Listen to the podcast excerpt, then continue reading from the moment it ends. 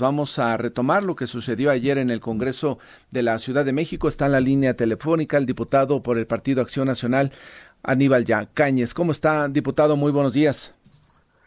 ¿Qué tal, Martín? Muy buenos días. Un saludo a ti y a las personas que nos escuchan, a tus órdenes. Gracias por estar esta mañana. Cuéntenos qué fue lo que finalmente sucedió. Todo parece indicar cuando comenzó la discusión que iban pues a sacar adelante ese tema de la ratificación o no de la fiscal Ernestina Godoy.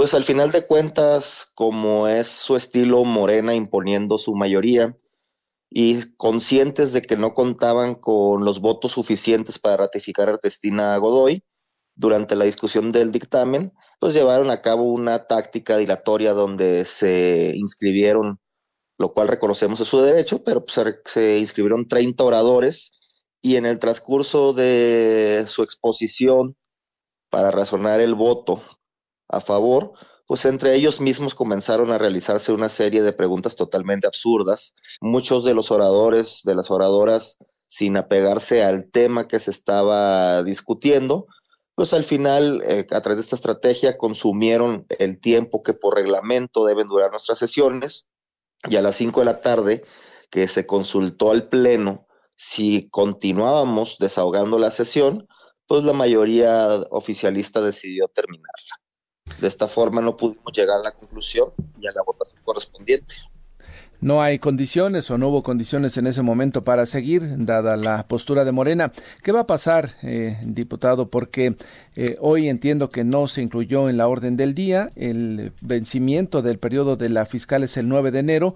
¿Tendrá que salir en algún periodo extraordinario o, o hay posibilidades de que se resuelva estos, en estas horas?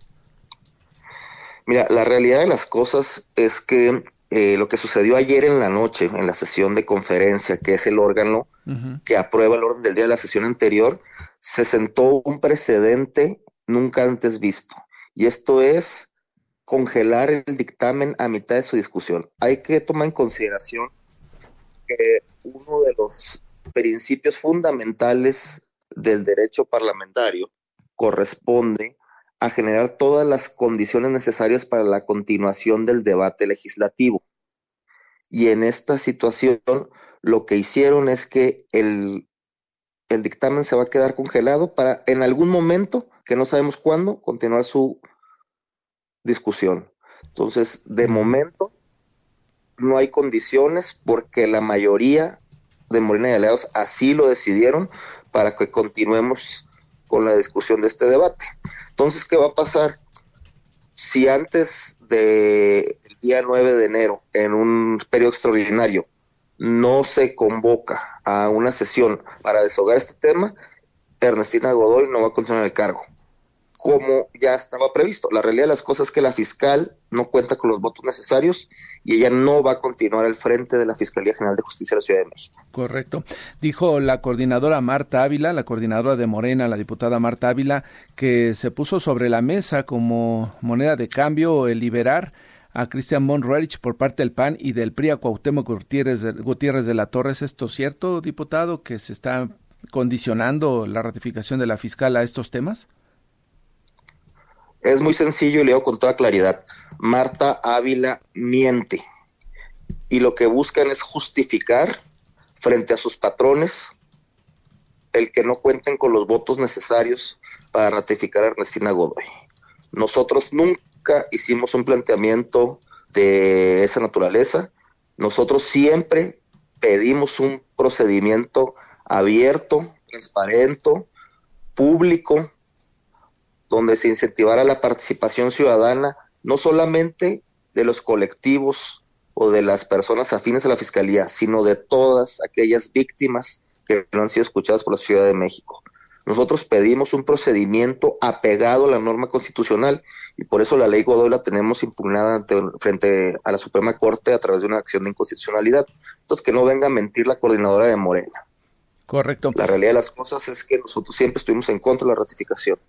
¿Hay posibilidades de una negociación, de que en última instancia el partido Morena llame al PAN, al PRI, al resto de las eh, eh, fuerzas políticas para negociar, para discutir eh, la, la, situación de la fiscal? ¿O sería prácticamente un hecho que ustedes se mantengan en la postura de no ratificarla? No, definitivamente y aquí vale la pena hacer un reconocimiento a mis compañeras diputadas y diputados del PAN, del PRI, del PRD, del Movimiento Ciudadano. Nosotros nos mantenemos firmes y si ese dictamen se hubiera votado ayer, se vota hoy, se vota mañana o se vota antes del 9 de enero, la posición va a ser la misma. Vamos a votar en contra de la ratificación. Bien, pues eh, diputado Aníbal Cáñez, le agradezco la conversación, queda clara la postura entonces, seguiremos atentos a lo que se vaya discutiendo. Hoy sale el tema del presupuesto, ¿verdad? Así es, estamos convocados para arrancar nuestra sesión a las 9 de la mañana. La realidad de las cosas es que únicamente tenemos en el orden del día eh, comunicados y las cuestiones relativas a la normativa parlamentaria, porque las comisiones unidas que elaborarán el dictamen del paquete económico están convocadas a las 12 del día. Entonces yo considero que alrededor de las 7, 8 de la noche estaremos desahogando los temas presupuestales. Correcto. Diputado, gracias por conversar con el auditor esta mañana. Al contrario, estoy a tus órdenes. Saludos, muy buenos días. Ahí tiene usted lo que comenta el diputado.